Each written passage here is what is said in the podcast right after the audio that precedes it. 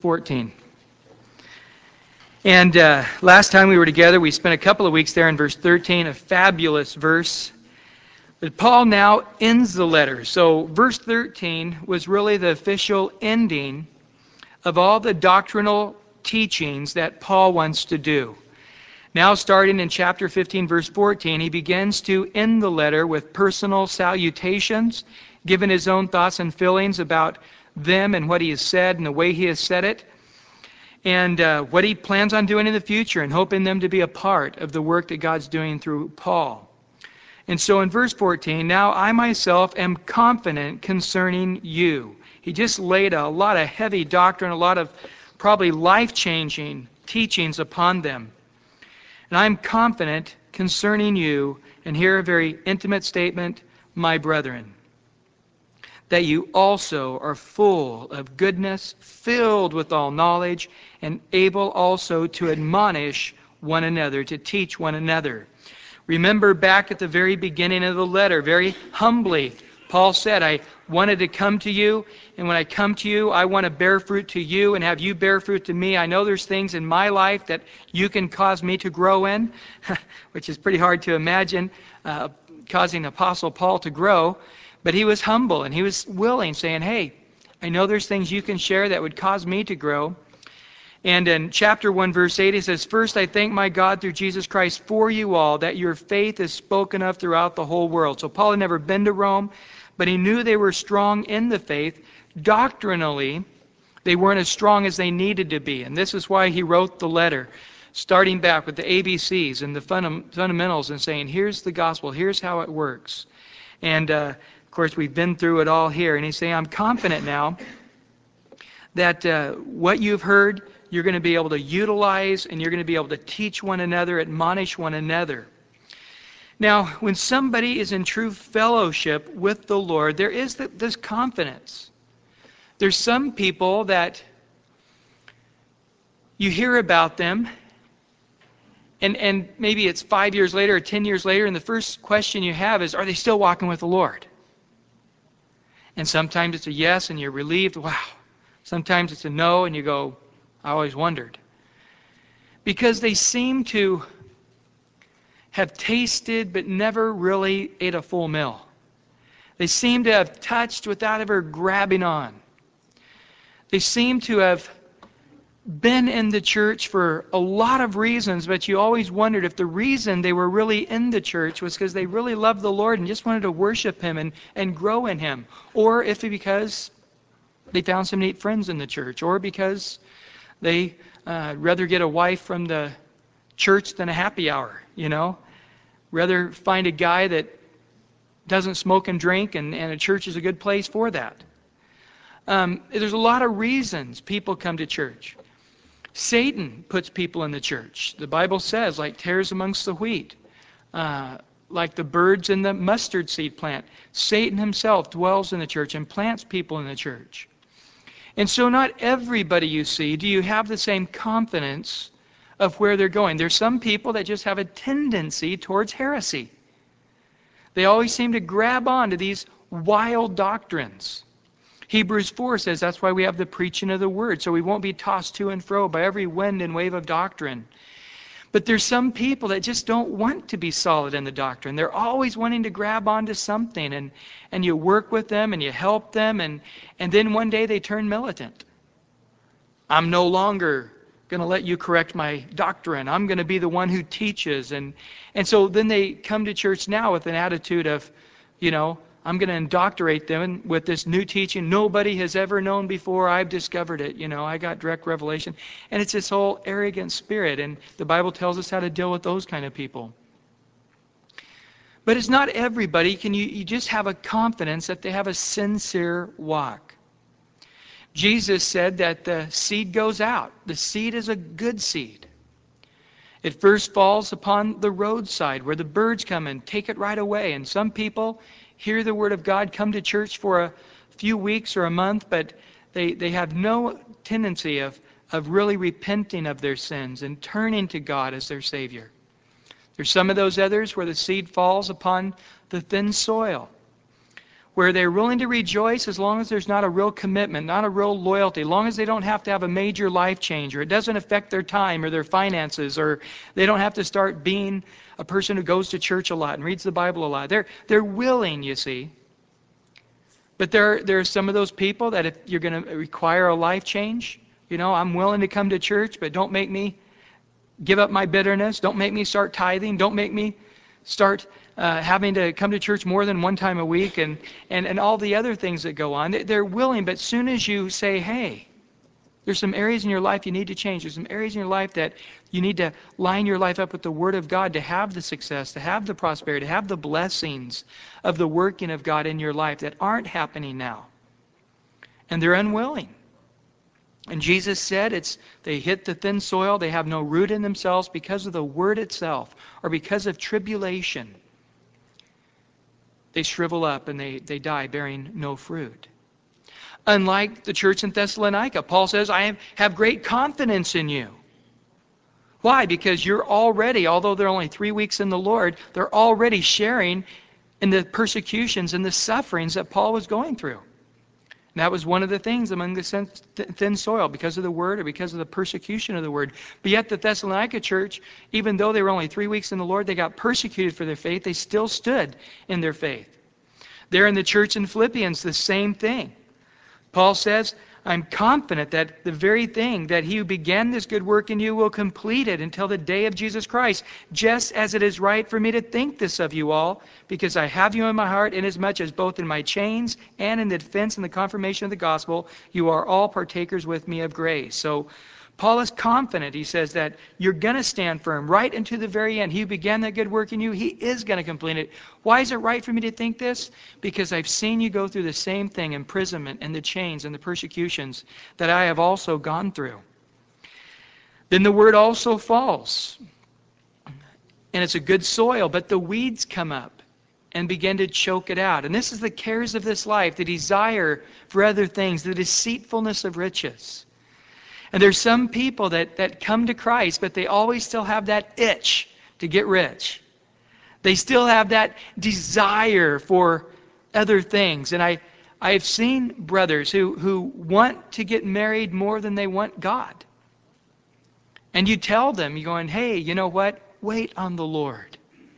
Trust in Him. Grow in Christ. Put your eyes upon Him. And, and then the next thing you know, here they are, arm in arm with this non Christian girl. And you say, hey, brother, you're not to be unequally yoked with unbelievers. But, but she'll, she'll get saved. Don't, don't worry about it. You know, she's willing to go to church. She said she believes in God. And it's like they would rather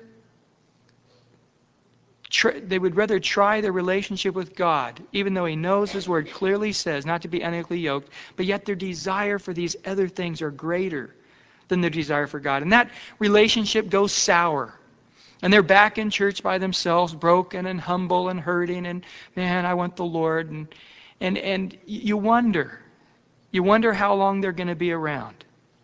And a month later, they're gone again, you know, and you see them down at the fair, down at the grocery store. There they are, trying to, with some other person. And, or you hear they're living with somebody now or something. And, and it just grieves you because you know that they, they, they want God, they know they're a sinner, they want eternal life, but yet this desire is just so deep this desire for a relationship, or a desire for money, or the desire for success in business, or this desire for whatever it is. It's just so much greater than their desire for God.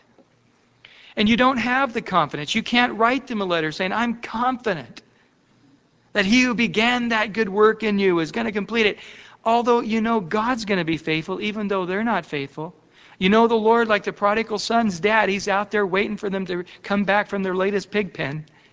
He loves them. He's for them. His mercies are new every morning. But you wonder if they're ever going to come back. And I'll tell you, if we had a testimonial time tonight, which we won't, there'd be a lot of people that would give their testimony going, oh, well, you know, let me tell you how true that is, Brian. And you know, I tried to get my fame and fortune. I tried to, you know, ran off with this relationship, did this, and their life is tattered and torn, and you're just not confident. And then there's those others that it falls upon the good soil. And they're growing, some 30 fold, some 60 fold, and some 100 fold. And, And so some, you know, were bearing 60-fold amongst us, and maybe they went through a downtime and, and they're only bearing 30-fold, but they're always still growing in the Lord. They're always still moving forward in the Lord. And, and you know, you, you, you get a Christmas card from them, you know, and you just, you know they're doing good in the Lord. You know they're growing in the Lord. You, you sort of wonder, what's God doing through them? How's the fruit being born? And you, and you want to talk to them. You get the Christmas card and you, you call them up. How are you doing? What's going on? What's God? And you know they're in the Word. You know they're growing in the Lord. There's no doubt in, in your mind whatsoever. You're confident that they're going to continue and grow and continue to grow in the Lord. Paul had not been to Rome. But he heard of their faith that was being spread throughout the whole world, and he was confident that they were always going to be growing in the Lord. However, there were some issues that weren't correct in the church, and he straightened them out as we've studied through the book of Romans. But he says, I'm confident, my brethren. So I'm not talking, although I've not seen you face to face, I know we're close to each other. We're near each other. There's a fellowship that we have with one another that you are full of goodness. Why? Because God's Holy Spirit lives in you.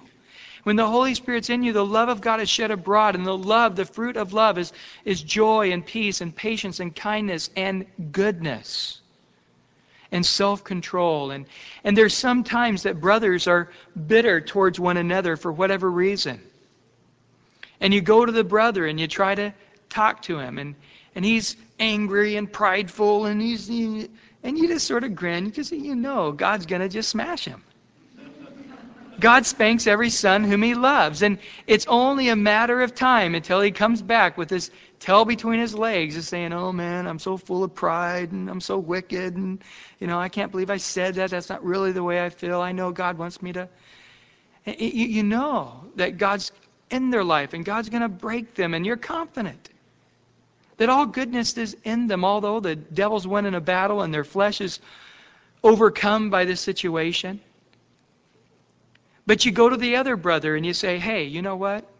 He's, he's really bitter. He's really upset with you. And, and the, the Bible says a brother offended is like a, trying to get through a walled city, which is basically impossible in those times. Today you just pull a tank up and one, one blow and no problem. But back before tanks, a walled city was almost impossible to penetrate. And so to go to him, well, you know, it's really his fault. He's really the one who did it. He's really the one. So what? Go to him anyway. You repent of what you've done wrong. Come up with something. As he goes, says, hey, I'm so sorry. And, you know, it was my fault. I did do this. And, and then you see the other brother just break and melt and no, no, it was my. Why? Why did that happen? Because they're all goodness is in them. But yet, when I go to non-believer, I, I, that goodness is not there. The Holy Spirit's not in them. The love of God is not shed abroad. And, and, and, and you try to talk to them, and they start swearing, and, you know, like to get him in a back alley and take it out on him, and, love, you know, and, and, and, and then finally the, the, the guy comes and repents. I'm sorry, and this and that. Yeah, you should be. You know, you're a blankety blank, blank, blank, blank, and if I were 10 years younger, I'd take you out. And yeah, I know it's your fault. I'm glad you admit it. Now get off my property. There's not that goodness in them. And so Paul has dealt with certain issues. Some of them are heavy. Some of them are hard. Some of them are going to have to cause them to have a complete life change. Their life for a time is just going to be like a volcano. It's just everything is up earth and everything is oozy and flowing. Everything's in flux. And, and I'll tell you, I've experienced that in my Christian walk over the, the years. And I think, man, okay, I'm there now. I just need to keep growing. And, and in the Lord, I've, I've, you know, I'm on a solid ground now. I just need to keep growing where I'm at. But I'll tell you what, I'll grow to a plateau and all of a sudden, man, everything just goes to liquid again. And I'm going, Lord, am I even saved? God, I, you know, I'm, I'm seeing you in a new way, and I, I, I'm just seeing my own depravity in a new way, and I'm, and man, I'm just, Lord, help me. And I just, I've seen God in a new way, and like Isaiah, I feel undone all over again. I'm a unclean man. I dwell in the midst of an unclean people. I just am all undone all over again.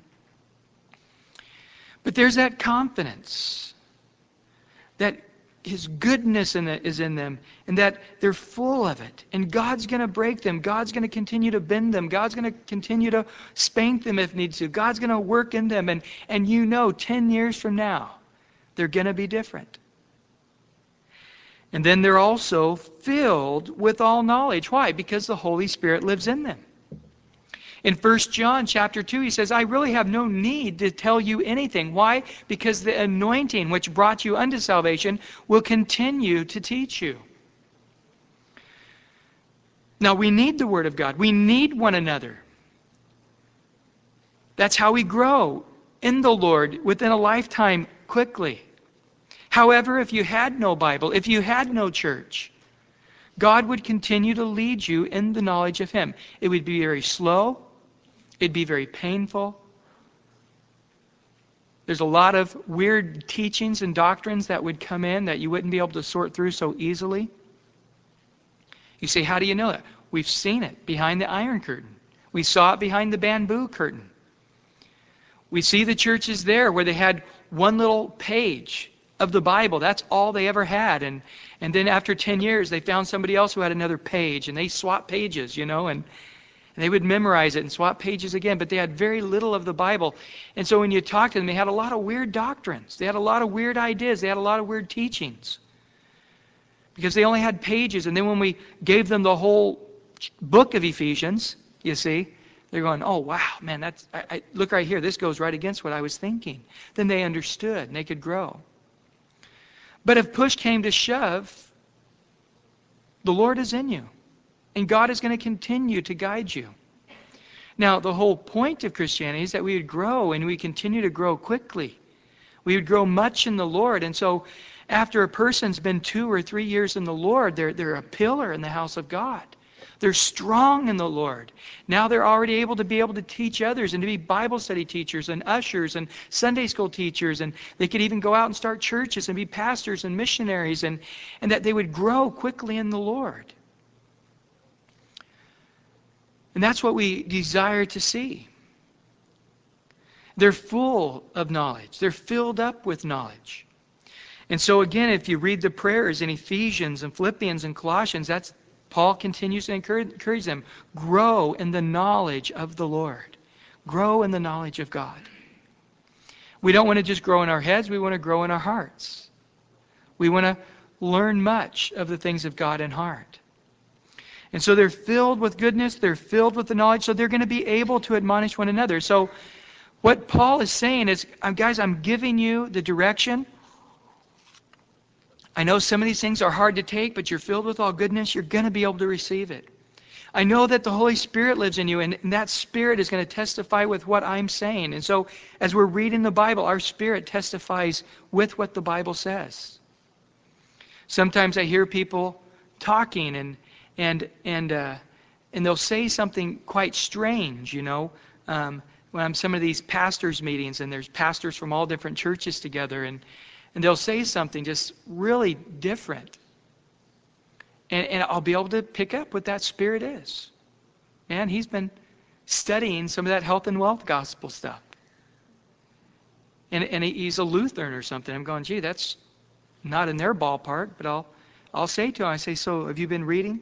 Some of Copeland's or Hagin's or, yeah, yeah, have you read such and such a book? No, brother, and here's why. it's, it's spurious stuff. It's not sound doctrine. The Bible wants us to stay in sound doctrine. It's not sound. Well, how did you know that? Because what you said was this, and this is what the Bible says. And let me tell you some other scriptures, and wow, lights come on. We need to grow in the Word. We need to grow in the knowledge of God. And he's saying, I know the Holy Spirit lives in you, so you're full of knowledge, but yet, as you hear what I'm saying, it's going to testify your spirit, and you're going to be able to admonish one another. So some of the church, no doubt, would get Paul's letter and go, I don't know who this Paul guy is. I've never met him, but let me tell you, I'm not going to listen to that. And another guy's going, hold on, hold on. Let's Let's think about what he's saying here. Let's not just throw it out yet. And, and so they would work together with the book of Romans here, and, and they would be able to grow. So Paul's saying, I know this is heavy for some, meaty for some. For some of you, it's right in line where God's taken you. Some are going to want to reject it, but there's others of you, I know You're going to be able to encourage each other, admonish one another, and, and grow to this place in Christianity as you read the book of Romans.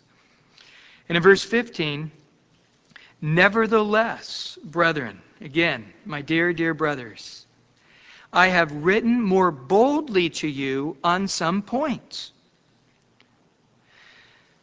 There's sometimes I'm preparing my message and I'm thinking, geez, this is really nothing great. It's really nothing that anybody's going to write home about, but I know it's what the Lord's given me. But yet, then when I get in the pulpit and I begin to preach it, I'm like, I mean, the hair on my own neck is standing up. And there's some times I just want to say, whoa, guys, you know, you know what? Um, it really was the Lord. Honest. It wasn't me. It, I know it was me. But I always know there's a percentage of people that are going to go, uh, I, don't, I don't know, that was a little much. That was a little direct. That was a little harsh. That was a little explicit. Talking about whatever. I had a dear sister, and, and she was right. That she had uh, written a letter basically saying that, you know, you, when you talk on homosexuality, you talk so graphically on it. It really grosses me out. And I let her know. I said, you know, it grosses me out too. I, but you know, 30 years ago, you say homosexuality, people go, "Ew, gross, that's a sin." Today, you got to convince them, even in the church, and you've got to present it in a way that it sort of shocks them, going, "Gross." Right? Yeah, it's sin. It's gross. Right now, you got it. Okay, now I can talk about it. You used to be able to say fornication sin. Oh yeah, of course. Adultery sin, of course. Living together sin, of course. But now you you got to convince people of it. Then you can talk about it. You got to first convince them from the Word. But a lot of times, the only way to convince people of homosexuality is wrong anymore is talking about bestiality. Right now, most people who are before homosexuality are still against bestiality. Not everyone, unfortunately, but but I'm telling people that if you can accept homosexuality, it's only another decade until you'll accept bestiality. I don't understand why you're against him. He really loves his horse. Dog is man's best friend, you know, and blah, blah, you know. And, and it's sick, as sick, as gross as it is. But I'm telling you, and if you've been around long enough, you know 20 years ago. I'd talk about homosexuality, or I would talk about adultery or living together, and people couldn't see it as sin. But then I would mention homosexuality, and they're going, oh, girl, oh, Brian, oh, uh, uh. Okay, well, now you can see adultery is wrong too. It's the same. It's, it's sin. It's in God's eyes. But now you say homosexuality. Well, you know, come on, you know, don't lighten up. It's not that big of a deal. I, you know, my hairstylist is a homosexual and does a great job. You know, lighten up on me. You know, it's like, guys, it's despicable. It's it's gross. It's physically kills the body, spiritually, emotionally. It's destructive. But yet people can't see it. And so sometimes I just sense the Spirit of God come upon me and I just very boldly speak against certain things. And I know there's a percentage of people that are going to go, man, you know, that's just too much for me. I think homosexuality is probably not the best thing. I don't want to be one. I don't see how they get turned on each other, but, you know, I don't think Brian should have got on that big of a high horse over it. Just tell us about how much God loves us and let us go home. Just leave out homosexuality. You don't even need to talk about it. And, eh, but yet I know that it was the Lord. I remember, oh, this has happened hundreds of times, but I remember one particular case where a dear sister had such a heart for this one gal she worked with who was involved in a church here in the area, but she decided to leave her husband and divorce him. Just wanted to be carnal and end up shacking up with another guy. Just wanted to go back to the world for whatever reason. And she kept working on her and working on her and working on her. And finally, she agreed to go to church with her. And that particular Sunday morning, I was in Matthew 19 on divorce. And she thought for sure, you know, that, that she had called me the night before and said, I finally got her to come to church, you know. Pull out your divorce sermon, Brian. and of course, it had nothing to do with her. That's just where I was at in the Word. But but yet, as she was there, she was just, oh, hating it and cringing and just, ooh. And then right after I said amen, she was out the door. And it's just God. It's just the Lord. He's her shepherd. Even though at this point she's not following the Lord, evidently, God's saying, as soon as you, as soon as you come back, you're gonna, you need to repent. So it's not surprising to me. But yet Paul here, when he's looking back over the letter he wrote, he realizes to some weak Christians, to some new Christians, to some Gentile believers and some Jewish believers, some of the stuff they're reading is just going to blow them out of the water. If you're a Jewish Christian and you read chapters 9, 10, and 11 of Romans as we went through, and you still think Gentiles need to be circumcised, I mean, Paul just downright blows that whole concept out of the water. Heavy, heavy interpretation about Abraham and Isaac and, and Jacob. And, you know, Jacob I love and Esau I've hated. Even though they were both Jews, God rejected one of the Jews. And heavy message, you see. And looking back over it, he, he, he just wants to do what every pastor wants to do when he comes out of the pulpit. And goes, guys, I hope you still like me. Guys, I, I know I've been hitting this issue a lot lately, but it's, it's really the Lord. Trust me. I, I know that I was really heavy on that point, and I, I know it was a bit much, but it was really God. I'm telling you. If, if you were up here, you would have said this. It was God. And so he's coming back and he's saying, Guys, I, I know it was heavy, but I know I spoke boldly, and I know I've never met you before. And so here I am, a complete stranger. But, brothers, I know it was heavy, but it was the Lord. There in Titus chapter 1, verse 13. You can turn there if you want. Paul has to encourage Titus. He says, Wherefore rebuke them sharply, that they may be sound in the faith.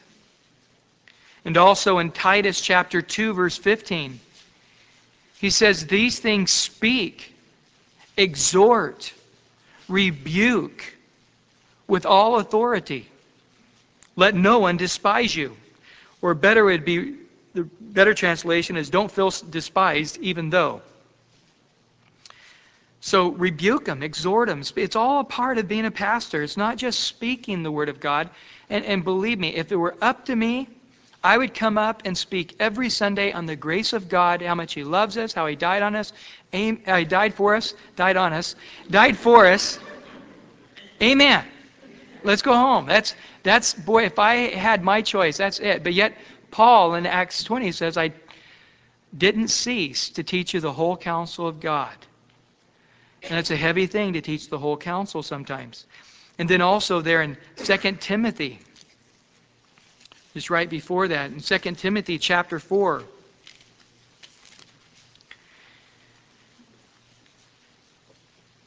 He says there in verse 2 Preach the word, be ready in season and out of season. Convince, rebuke, exhort with all long suffering and teaching. So patiently or more enduringly, keep enduring and teaching. For the time will come when they will not endure sound doctrine, but according to their own desires, because they have itching ears, they will heap up for themselves teachers, and they will turn their ears away from the truth and be turned aside to fables. But you be watchful in all things, endure affliction. Endure affliction from who? The people in the church who are not wanting to hear sound doctrine. Do the work of an evangelist, fulfill your ministry. So, again, a part of the pastor's job is not just to teach, but also to rebuke, also to exhort. And so there's, there's just heavy issues sometimes that you have to address, that you have to go, and, and, and people can listen, and, and where they're at, they'll, they'll hear it differently. One person will hear it one way, another person will hear it another way. Had a dear sister, her husband finally came to church a few weeks ago who's an alcoholic. And on that day, I was happened to be talking about John the Baptist and how he would drink no wine. That was one of the things on his calling. And I, and I went over the issues of drinking and, and, and what the Bible says about how it's not for the wise men or for the princes or for the priest, and we happen to be all, called all of them. The church happens to be called all of those things. And Jesus says you're kings and priests, but according to the scriptures, kings and priests weren't to drink. Paul didn't drink. He had to tell Timothy, have a little bit of wine for his stomach and so forth. And, and I, one of the particular services, I spent quite a bit of time on that, more than the other services. I found out afterwards. Yep, the guys in alcohol. I was very gentle with it, and I, I, I ended it as I do most topics, saying, "Hey, be Bereans, go back, look at the scripture, see what it really says."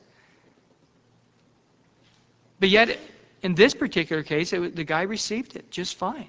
And, and the point was is that John, if he did drink, he could never be the forerunner before the Christ. He could never be the one that would be able to lead the people to Jesus the way he was to lead people to Jesus if he ever drank wine. And I said, some of you dads here tonight, you can't you can't direct your kids to Jesus. You can't direct your wife to Jesus. Why? Because of the wine. And God is telling you that if the wine goes, you'll be able to direct them to Jesus in a way you haven't been able to. And that's the way I, I, I meant, meant it. And that's the way he received it very wonderfully. But there's that convincing. I had to convince. I had to go through and say, hey, let's, you know, I already know what I think about alcohol. Don't even bother going there. But yet, as I began to convince from the script, all of a sudden their minds completely changed on the subject. Or to rebuke. To say, hey, that's sin. I don't care what you call it, it's sin. Here's why it's sin. Here's the scriptures. Don't be deceived. It's sin. And there just needs to become a rebuke. So if you're doing this right now, stop it. It's sin. And you're only heading down a road where God's going to chastise you. You're going to end up and run because of it. And there's sometimes that people are unwise. They don't listen to it. The proverb says the wise man hears and increases in wisdom. The foolish man doesn't hear and he goes to his own hurt. So there's some people that are wise, some people are foolish, some people that can be rebuked. The foolish man won't be rebuked. The wise man will be rebuked. So, but again, even for the wise man sometimes, that sword can go deeper than he is comfortable with. It can be a sharper blade than he. Again, it's a ministry of the church. It's a ministry of the pastor. It's a ministry of the elders. Don't like it, but must do it. And so, without fail, almost every single week, I'll have one of the elders come to me and say, I heard somebody saying this. And they would tell me the doctrine. And I'll say, What did you think? Well, it didn't sit right with me. I, here's what I've always thought. I never really thought much about it, but here's what I thought the scripture said. That's absolutely right. And here's another scripture. Go now and talk to that person. Oh, you know, and there they don't eat. They can't sleep. And, you know, they're all bummed out. And, you know, they got butterflies in their subjects, in their stomach. And finally, the home fellowship night finally comes and they're weak because they haven't been able to eat. They haven't been able to sleep. And they're all, eh, I need to talk to you about something. What? What? What? Well, I need to talk to you. And, and, and sometimes it's an easy rebuke, sometimes it's hard, but it goes with the job description. It's all a part. So we as Christians need to receive rebuke, to be teachable, and then also we have to give it. And Paul is here saying, guys, I, if it were up to me, I wouldn't have been as bold as I was. I know some of the points were very heavy, um, but I'm not going to go back and erase any of it. It is what the Lord is saying. And then he also says in verse 15, as reminding you, so some of the truths were stuff that you've already heard from others that you already knew, they weren't new truths, as reminding you because of the grace given to me by you. So other things, I was just repeating it, reminding you. Guys, that's also a big part of leadership, is reminding me. Is reminding me. Boy, I'm having a hard time tonight. Is reminding you. If you're a parent, you know how a parent that is, being a parent. Having to say things over and over again. The same old thing every day. Shut the light off when you leave the room. Did you get all your books as you're going to school? Did don't forget your lunch. Did you make your bed? Did you hang up your clothes? Did you brush your teeth before you went to bed? On and on and on. You do it day after day after day. Some of the kids finally catch on. They're going, don't, don't even say it. Okay, you already did it. Fine. Most of my kids got the brushing the teeth thing down, but my one son, Charles, never can remember. So as he's getting into bed, now I just look at him going, you know, did you? You know, putting my hands up. He's going, oh. He'll climb down the ladder, you know, go brush his teeth. Out of all my kids, he's the only one that's ever had a cavity. No one, none of the rest of them ever had cavities. And so, again, there's those things. In the church, too, we constantly say the same thing. And, and some of us, you know, it, uh, here's one thing that always amazes me. We'll be on a certain theme all year. It seems, it seems like God takes us through seasons. And then we'll go to the men's retreat. And there I'll have a guest speaker come to the men's retreat. And, and he'll be saying, and, and word for word sometimes, what I've been saying. And people go, man, that's the most awesome thing. I've never thought of that before. I mean, that insight, really, what was it? Oh, man, let me tell you about it. And it, it's like, why did I even bother preaching all year, you know? but again, it's just I know that there's just sometimes we've got to hear them over and over and over and over again. Notice over in 2 Peter, if you would.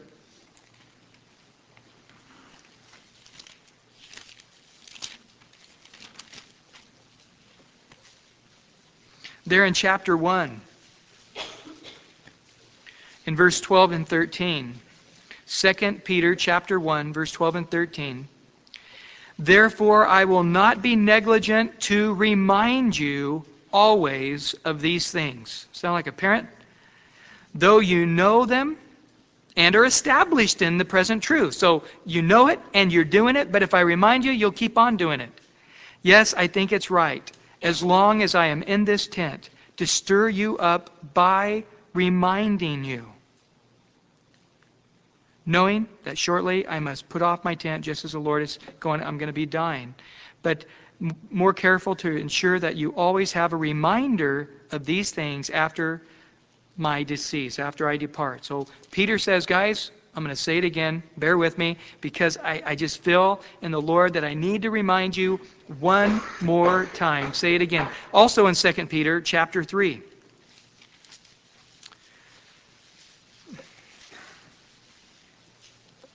There in verse 1 Beloved, I now write to you the second epistle, in both of which I stir you, your pure minds up by way of reminder, that you may be mindful of the words which were spoken before by the holy prophets, and of the commandment of us, the apostles of the Lord and Savior. And he goes on. And so, a job of a leader, a job of a pastor is also to remind of the same truths. Just at a pastor's conference, and Chuck got up and he, he gave a, a sermon, and I, I could just hear it. Every pastor in there could have got up and word for word said that sermon. We've heard Chuck say it so many times out of the book of Acts. Well, the Bible says, First Jerusalem, now Costa Mesa was my Jerusalem. But then when Greg Laurie went over to Riverside, that became my Judea, but that became his Jerusalem. And he, and he got almost word for word. And there's he spoke a couple other times, and we're just like going, how many times has he said this in the pastors' conferences? But yet we just sit there and soak it up and listen to it again. But it's entrenched. It's entrenched in our minds, it's entrenched in our hearts. And those things that he said over and over again are instilled within us, not just in our minds, but in our very fabric of our ministry. So after he dies, we're going to be able to hear his voice. It's practically we're going to almost be able to see him saying it over and over again. Like we can see our parents, you know, and you're running around the pool at 30 years old and you slip and you fall and you bang your head and there all of a sudden your mom's right there, you know, 20 years ago. I told you not to run around the pool. It's slippery. Don't run there. It's like, ah. Well, that's the way it is sometimes at church too. You come and you hear the things that you already know. That's okay. God knows you need to hear him again. And so we want to be careful not to say, well, I already know that. I, I've already heard that. boy, something's wrong with our heart. If we're hardened, you see, our hearts are becoming hardened. Our so- heart should always be soft because even though it's the same thing, we can hear it in a deeper and in a fuller way. In a deeper and in a fuller way.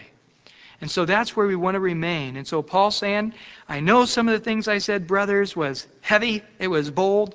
I know some of the things I said are things that you've heard time and time again and and but he gets he says here, but it's the grace that has been given to me that I can do that. It's the grace of God that I, I can do that. Who I am, God's calling upon my life, enables me, gives me the right to say it, so hear it. Even though it may be heavier than what you want to hear, you need to hear it. You need to have that heart of submission. You need to have that heart of willingness to say, well, I don't like it. I don't think he's right in saying it, but okay. Sunday morning, I talked on submission, and, and I qualified what I was talking on by saying, guys, I'm not trying to get into the specifics. I'm trying to show the heart of Christ in submission. He was not need he didn't need to submit. He didn't need to learn. He didn't need to grow. He was God in human flesh. He already knew. But yet he still submitted all the way until he was 30 years old. And then we look there at that second Peter passage where he submitted, and because he submitted even unto death, we got salvation. Likewise, you wives. So afterwards, people came up and said, But hold it, I got a circumstance. You know, eh, there's a thousand different circumstances. There really is. When you look at that area of submission, there's a lot on the Bible on submission. I mean, there's times you don't submit to the government because they're asking you to do things that God wouldn't want you to do. I had one dear sister come up and, and she said, My husband wants me to do It was immoral. It was gross. And I said, Well, you, you obey God rather than man. Is your husband claimed to be a Christian? Yeah, well, go home and rebuke him in the name of Jesus. Say, in the name of Jesus, I rebuke you. That's, that's sin. It's sick. It's wrong. So, but there's a lot in the Bible on submission. I have one particular brother who works with the abortion alternative ministry and, and fighting against abortion. And, and he came up, but hold it. You know, we're fighting against the government. Yeah, go for it. Keep going. I didn't. I did not say not to do that. But what you said on submission. Well, did you hear me say this? No. Did you hear me? No, I didn't hear that. Okay. Get the tape and go back and listen to it. Again, you heard parts, but you didn't hear all. It was a bold message. It was a heavy message. It was an extreme message. But yet, as the pastor, it gives me the right to say, here, look at it in a way you've not seen it before. And it sort of shocks us all to say, let's go back to the scriptures and look at it again. And maybe God would cause us to break out of the mold. A lot of times we can be there. We think, man, I, I've got it down. You know, this mold. I had a brother come up the last high school camp. I challenged the kids to read 10 chapters of the Bible every day. Go for it. And this youth pastor comes up and says, Look, I've worked with youth for years, you know, and I know that you can get them to read a few verses a day, and if you push it any more than that, they feel all condemned like they can't keep up. And I said, Look, I challenged them. I gave them a goal. I didn't say, Do it or you're not right with God. I said, Shoot for it. And I even said, If you don't make it, that's fine, but at least you shot for it. And I got a call a few months later, and he goes, You have no idea. A lot of the kids did it. A lot of the other kids found out the other kids were doing it, so they started doing it. It's totally revolutionized our youth group. They're all wanting to hear Bible studies instead of going roller skating. They want to, they'd rather have a Bible study. It's just, they're excited about the Word. So again, I think sometimes when we hear things that seem a little much, a little extreme, that's a part of the work of the ministry. Let's let's not throw it out. That gives me the right. Paul says, God's given me the grace. He's given me that calling. In the same way as a pastor, I have the grace to be here tonight. There's many of you that could preach better than me. There's many of you who could be a pastor better than me. Why am I here? Because that's God's choosing. Period. I know that if I died tomorrow, this church would soar. It would do better than it ever did. There's no doubt in my mind that it's all of you and God putting up with me. It's by God's grace I'm here. I, I know it's not me. I know it's God. But nevertheless, I'm here. God hasn't taken me out. And so, therefore, we trust. We don't sit there going, oh, I can't believe John played that song. We just say, hey, just trust that he's playing the song the Lord's leading him to play. In the same way, we trust, well, that was a little much. Those were some other verses Brian didn't share on that topic. Yeah, well, we trust that the point that God wanted to make was made, even though it may be heavy, even though it may be the same thing I've heard over and over again. Yet, let's receive it as if God were speaking it to us. Let's go to the scriptures. And then if we say he's off or he's out of balance, then we can talk to him. And that's the kind of ministry we have. We're not members on a piece of paper. We're not members because we can vote. We are members of the Word of God. And sometimes when people hear the way our church runs, they're going, You guys don't vote to see if you're going to be the pastor every four years? No? Well, how do you know they want you?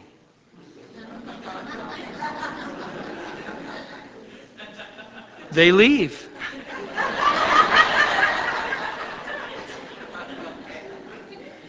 Well, what if, what if, uh, what if you started teaching heresy?